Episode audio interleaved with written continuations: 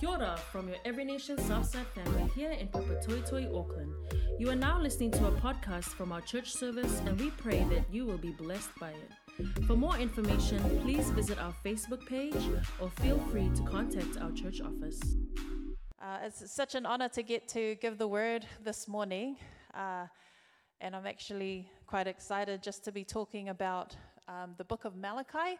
Those of you who weren't here last week, we actually started a new series that's a three week series called Remember This. And it's based on the book of Malachi, which is, as you probably already realize, is the last book in the Old Testament.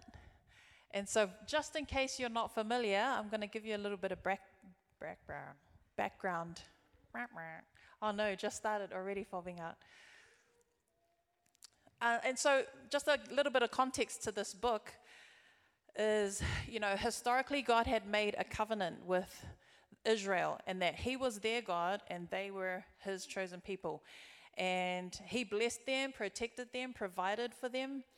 And all of the other nations knew that the Israelites were God's people.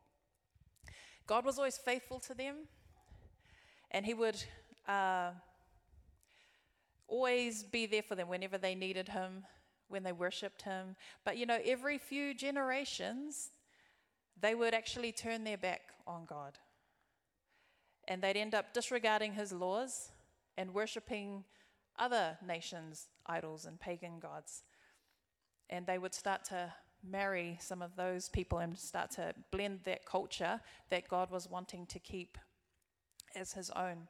And so, what would typically happen was that whenever they would turn away from God in disobedience, they would end up getting attacked by their enemies, the enemy nations. And so they'd get overrun.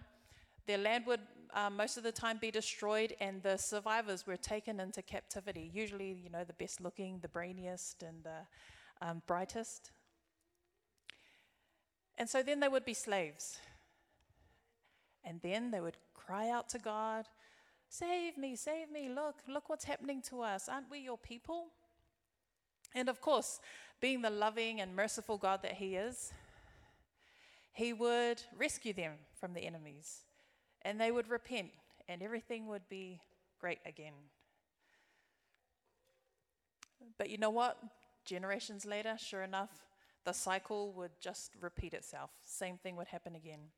And so, just before the book of Malachi was written, they had been overtaken by Babylon for the same reason, and their survivors had been kidnapped, and they spent 70 years in exile uh, in Babylon and other countries, and they were slaves yet again.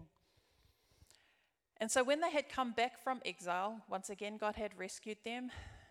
During the time of Nehemiah, remember when Nehemiah brought them all together and started the work of rebuilding the wall and rebuilding the city?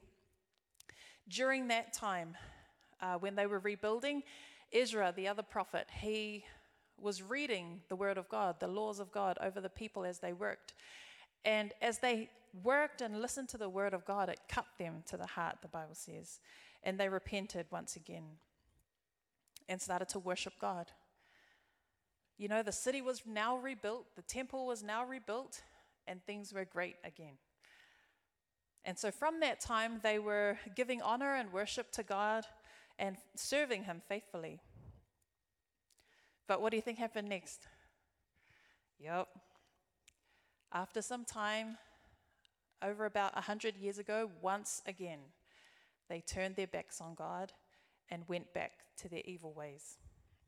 Their passion seemed to die off for God, and they became comfortable, and an apathy started to grow in their hearts. And so, this is the setting of the book of Malachi. About a hundred years later, after being rescued and set free from Babylon, God is confronting the Israelites once again about their disobedience and their sin, and He's using His servant, the prophet Malachi. And so, this sermon series that we're doing last week, this week, and next week, uh, we're just talking about three different, three of the different statements that God's made, God made in the book of Malachi. There's a lot of statements that He made, but we're just concentrating on three. And so last week we looked at how, how God said, I have loved you. because they needed reminding that even though they had been rescued from captivity, that God still did love them.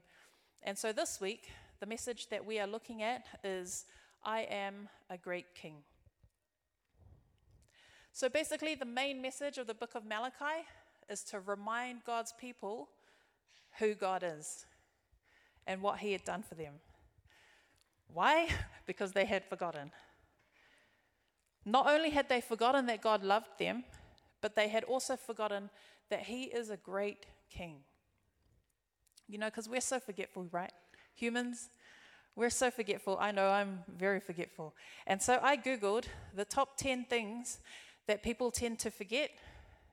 And there was a study that was carried out in 2013 by 3M, the company who make post its. So they actually make money off us forgetting things. So they did a study, and the top 10 things that they found number one was essentials where you put your keys, your phone, your wallet, things like that. Half the time it's um, in my hand or in my pocket. I'm looking for them. Number two, I do this all the time. People forget why they went into a room. I do this all the time. It's not even funny. And I'm only 20 something. Uh, they forget where they parked their car. Never duh. I never do that. I'm not the one going, boys, look out for the light. Uh, some of you cooks might have forgotten this. Forget to defrost meat.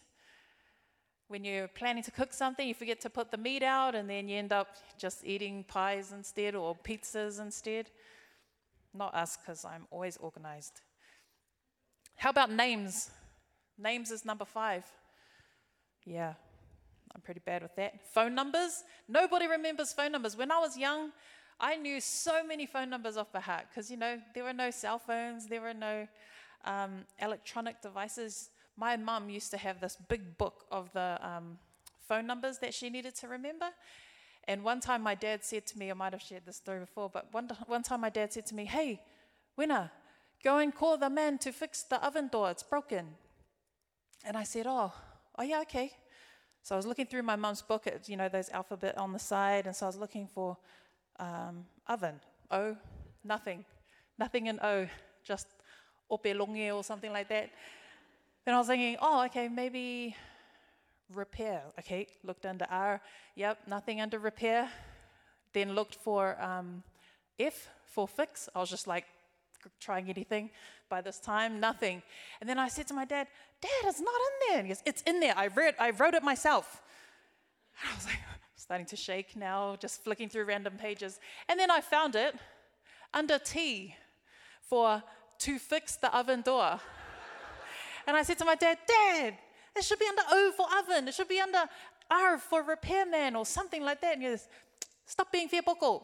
I said, call the man to fix the oven door. But yeah, anyway. Oh, that was only number six. Gosh. Number seven. You ever go to the shop and forgot what you needed? Yeah. No, no, Rochelle, never. I've, I've bought lots of stuff and then forgotten what I went for. Number eight, forget to pay bills. Because I forgot, got no money. Number nine, don't know if anyone does this in here, but people forget to water their plants or feed their goldfish. Number 10, people, people, not targeting anyone in particular, forget birthdays and anniversaries. That was number 10. They made a list. We tend to forget. We're forgetful people. Um, and we even forget people. There's been so many times when I've been at the mall and someone's come up and said, um, Hey, hey, how are you doing? Like, oh my gosh, I'm so good. Thank you. How are you? And, you know, have this conversation. And then, okay, bye. And then we're walking away, and my kids go, Hey, mom, who was that? I'll tell you later. And every time Maya goes, Mom, you don't even know? You had like a five minute conversation. But, uh, you know, I just knew that by the way they were talking that it must have been someone like close. but I'm pretty bad at that. Not as bad as Ulu, but I am pretty bad at that. But you know, the thing is, if you forget someone, like if you forget someone, if you forget who they are, you tend to treat them differently than you would have if you remembered who they are.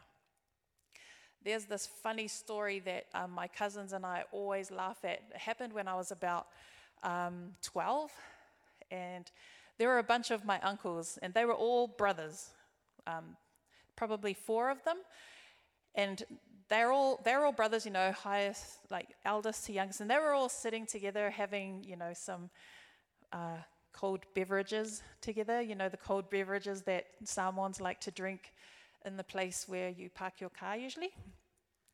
And so they were doing that, and the four brothers, and they had one brother in law. So this guy, this uncle of mine, he is the wife of their baby sister. And so all of us kids, I'm probably one of the youngest ones, so all of my cousins are older. And so one time my cousin came and he was laughing his head off and he said, Oh, yeah, the uncles, you know, because these brothers, they're, they're the ones who are related to me. They, they like to talk it up a little bit when they've had a little bit to drink. And so they started like talking it up. Like um, one brother, he says, Yeah, you know, when my wife, you know, when she doesn't listen? Yeah, just, you know, one of these. Yeah, then she listens. And, you know, we all laugh because we know she could probably take him with just one hand. She probably weighed three times he weighed, what he weighed. And so all of us cousins, we were just laughing at him, you know, how he was all of a sudden very brave. Because, you know, us Samoan ladies are pretty um, muscular. Uh, and so then, you know, the, the next brother after him thought that, oh, yeah, yeah, yeah, me too, you know. When my wife, you know, when she's just one of these two, you know, and she listens. She, oh, sorry, sorry, what do you want me to cook for you? I don't care that it's midnight. I will cook for you whatever you want. And then the third one, you know, goes, takes it another step further. And the fourth one takes another step further. And then the fifth one, the brother in law, because they were all lying, my uncles. But then came the littlest, the youngest one, who was married to their baby sister. And he tried to take the conversation to the next level. And he goes, Oh, yeah, you know, you know. And he proceeded to tell his, he didn't finish his story because something stopped him. But you know what happened? You know what got him into trouble? He forgot who he was talking to. He got comfortable and he forgot who he was sitting with. He forgot who he was in the presence of. And he just let it go. I don't think he did that again. Malachi 1, verses 6 to 8. This is God speaking through his um, servant Malachi. A son honors his father, and a servant his mother.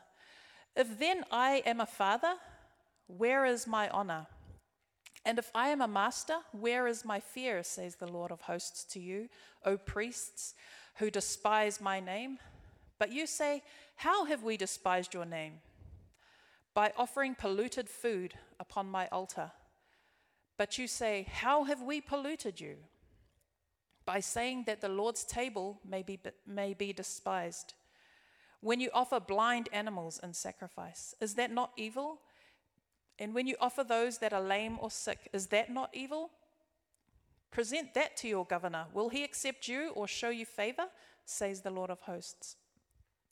So, this is God speaking to the priests obviously there was now some corruption, we would, we would know that there were very strict laws about what kind of offerings were permitted to be offered to God.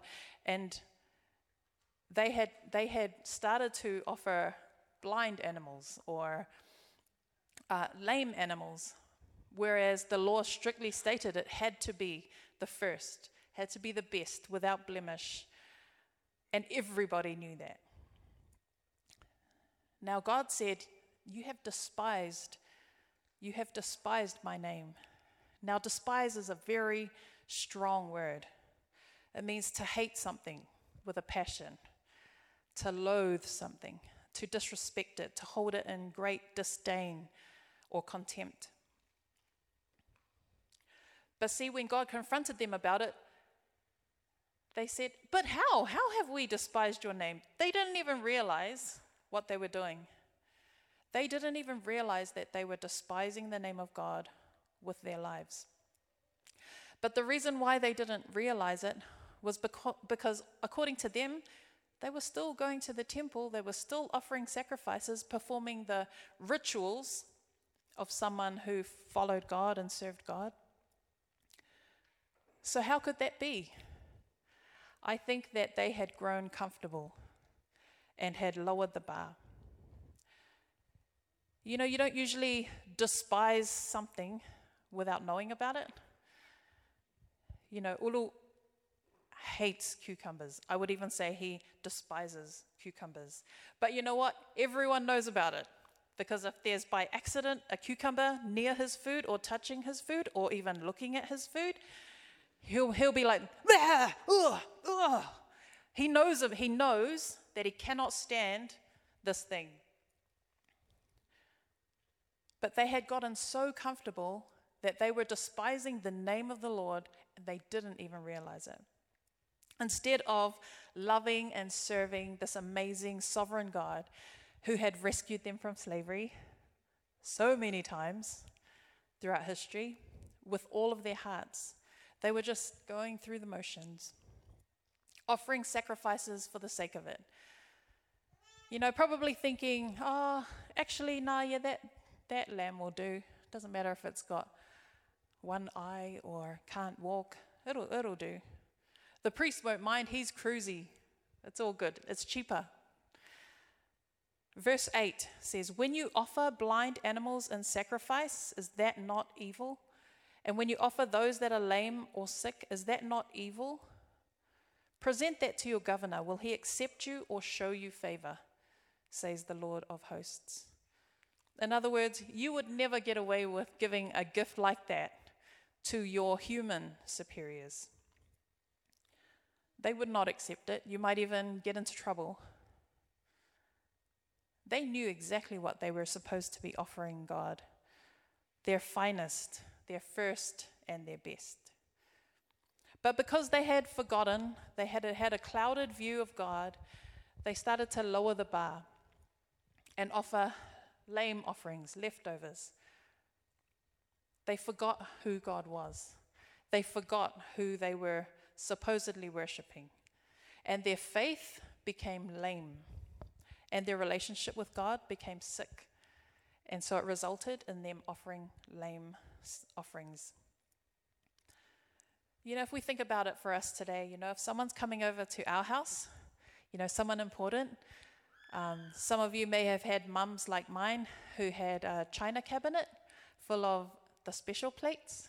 You know, we use all the chipped, mixed, odd plates, but you know, if someone important came over, oh, open the, you know, open the, ah. And you know, only only you had to be very careful with those plates because they were the special plates. You know, but with someone's coming, someone special coming to your house, you know, you probably do the same. I, I clean my whole house, even the bathroom, even the shower, even though I know they're probably not going to have a shower when they come over for dinner. But you know, it's, I want to show people when they come over. Okay, don't judge me if you've come over and my shower wasn't washed, okay? You are special. But you know, I want people to be, feel honored when they come over. I, I want them to feel like I cared that they were coming over and that I made an effort, made some food, and, you know, picked up little socks, no, just kidding, off the floor and tidied up for them, you know? Because we want to show people that they matter and that we care that they came by. But you know what?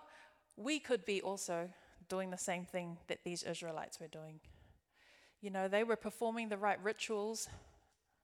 We could be attending church, even serving at church, even giving our money to the church. But perhaps, you know, if there's something else that comes along, something better or something more fun, oh, yeah, see you later. I'll just see you guys next week. You know, I'll worship another day. It's all good. You know, you could be here every Sunday, but actually in your heart, without realizing it, you could be despising his name. without realizing it. We should all take a close look at ourselves and don't mistake the fact that we're here all the time or that all of my friends are Christians. Don't mistake that for really having a close relationship with God. If we allow ourselves to forget who He is and what He has done in our lives, in our past, in our days before, in our generations before, here in His Word, we are in danger of also despising His name.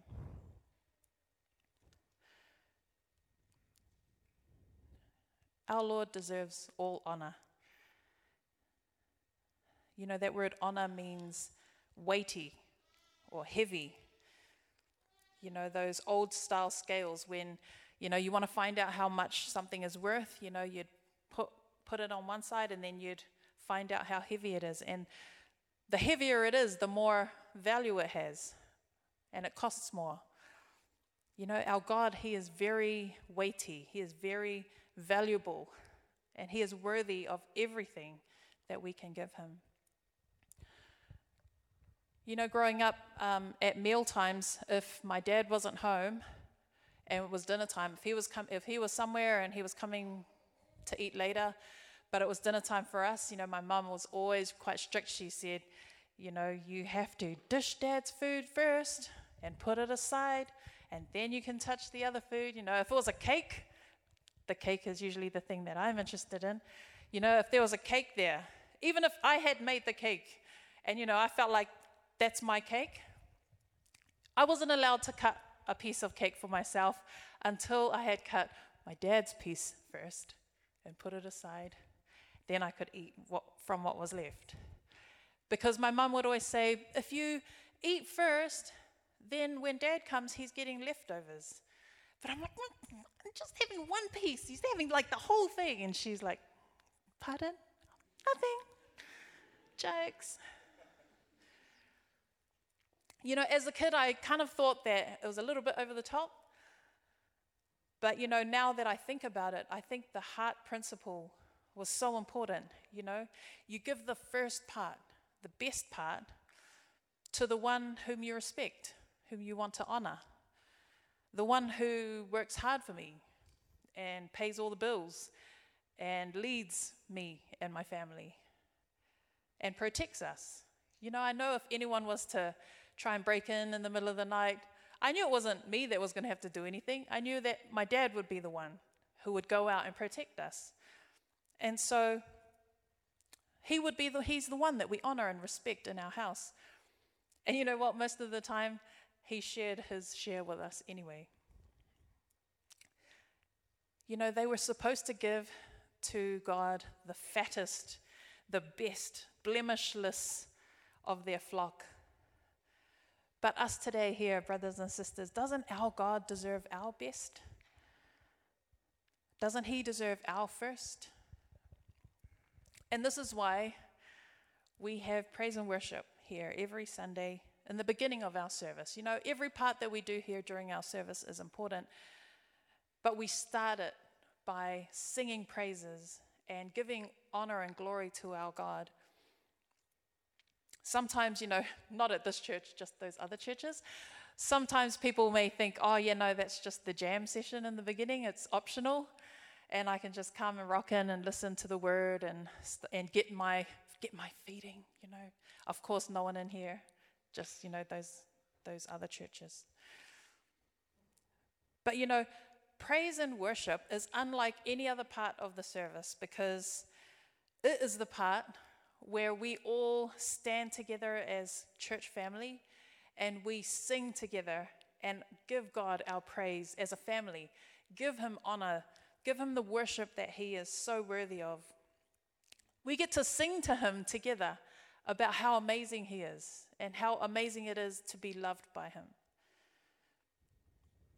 You know, I've seen some services out there where praise and worship was happening on the stage. You know, people were singing their hearts out and lifting their hands and clapping their hands and things like that. And then I would, you know, look around and it was like a concert, you know. but we are not an audience when we come to church.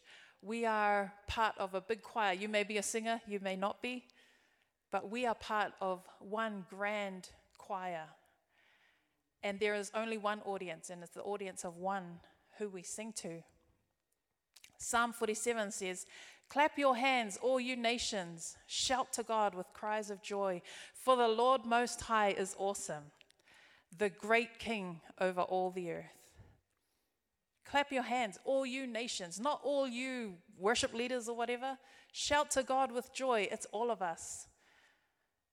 Psalm 150 Praise the Lord, praise God in his sanctuary, praise him in his mighty heavens, praise him for his mighty deeds. Praise him according to his excellent greatness. Praise him with trumpet sound. Praise him with lute and harp, or electric bass, or drum box, or whatever. Praise him with tambourine and dance. Praise him with strings and pipe. Praise him with loud clashing cymbals. In other words, worship him with everything that you've got, with your whole heart. When we sing together on a Sunday morning, I'd like to just encourage us. Let's think about who he is. Remember who he, he is. Let's not allow ourselves to forget who he is and what he's done. He is so, so worthy of our praise. But you know, nowadays, you know, it's not like it was back then. We don't have to go to Pak'nSave and Save and or wherever you buy a sheep from, not Pack and Save. We don't have to go and bring, you know, animals to sacrifice. 1 Corinthians 10 31, it says, Whatever you do, do it all for the glory of God. We don't have to buy animals, but in everything that we do, it can be an act of worship. What we do with our bodies, what we do with our time, the way that we put in our effort at work or at school. Do we work with integrity? Do we demonstrate godly character?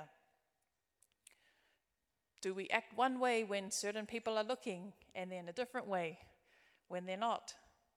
Do we say what we're going to do we do what we say we're going to do.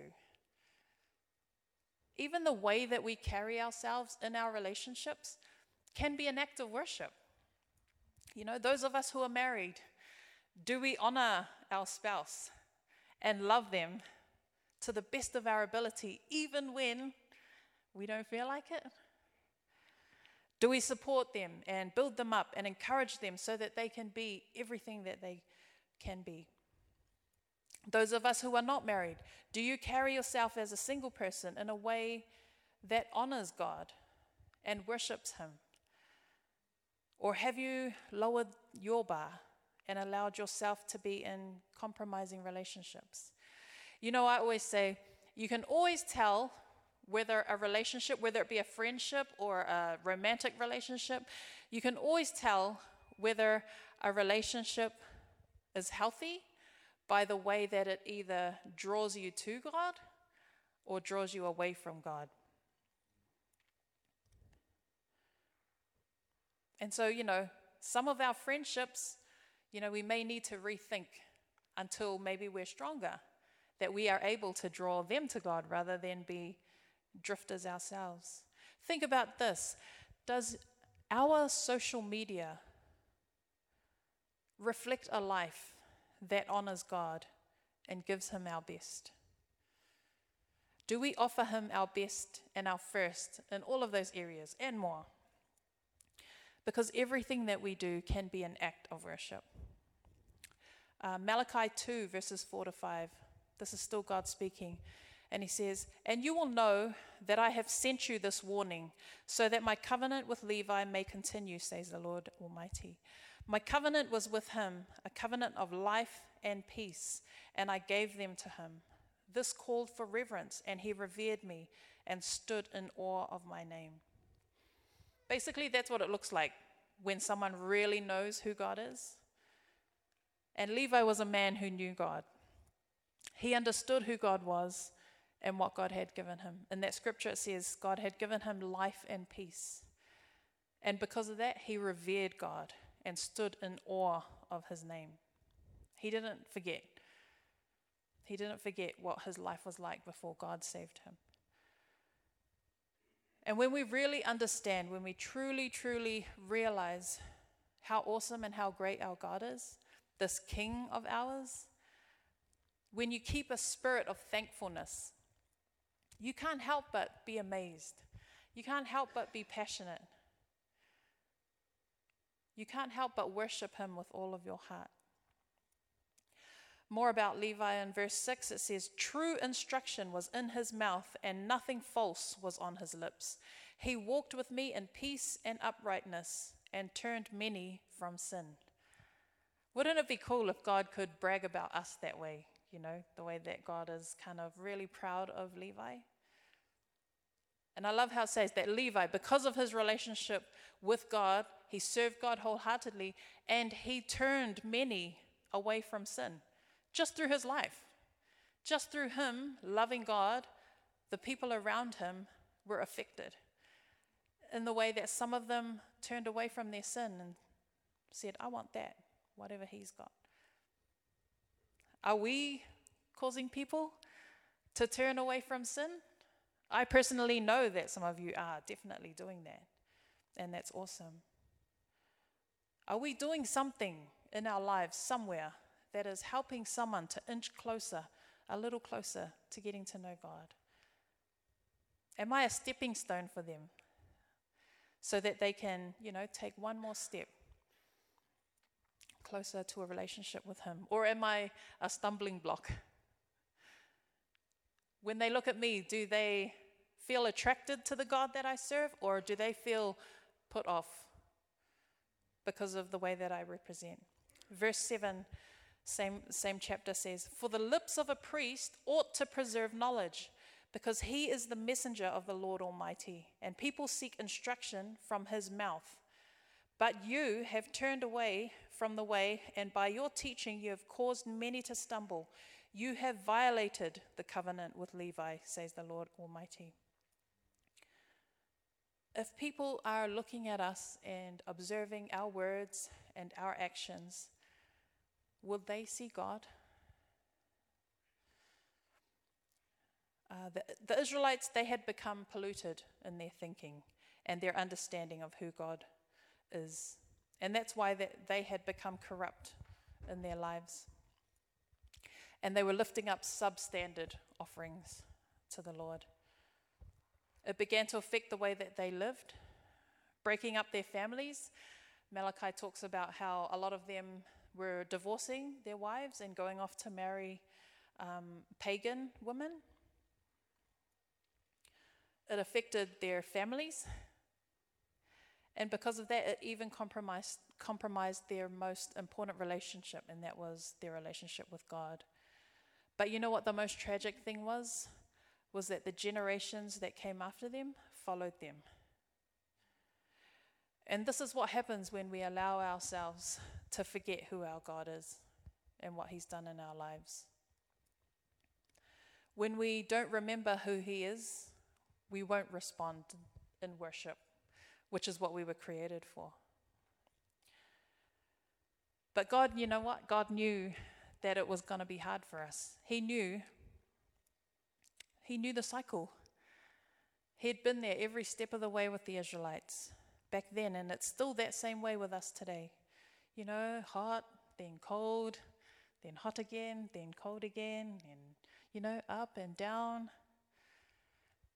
But even in the book of Malachi, which is a book of judgment, a book of warnings, there is still good news.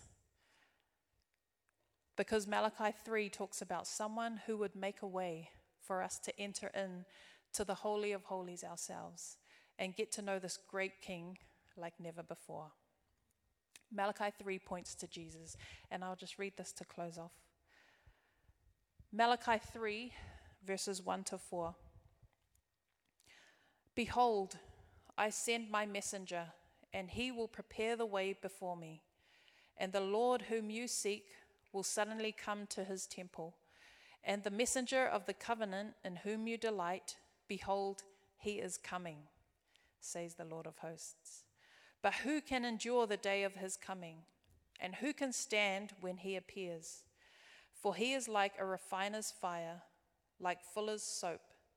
He will sit as a refiner and purifier of silver, and he will purify the sons of Levi and refine them like gold and silver. And they will bring offerings in righteousness to the Lord. Then the offering of Judah and Jerusalem will be pleasing to the Lord, as in the days of old and as in former years. See, God knows our weaknesses, God knows our tendencies. We all have them. I sure have them. But because of His great love for us, back then and today, He sent His Son to be the perfect offering for us, once and for all. Hebrews 10:10 says, "And by that will we have been sanctified through the offering of the body of Jesus Christ once for all." Church, let's show the next generation what it looks like to love God and serve Him wholeheartedly so that they don't get comfortable and forget who this great King is. Let's not allow the generations after us to see us lowering our bar and compromising. Jesus made it possible through his perfect sacrifice for us to be close to this great King. But the more this relationship becomes real to us, the more that it will manifest and show in our lives. It'll show in our relationships, in our families, in our marriages, in our work, in our school. Let's remember who our God is and live a life that celebrates what our King Jesus has done for us. A life that is a stepping stone for others to get to know Him and never forget our great King.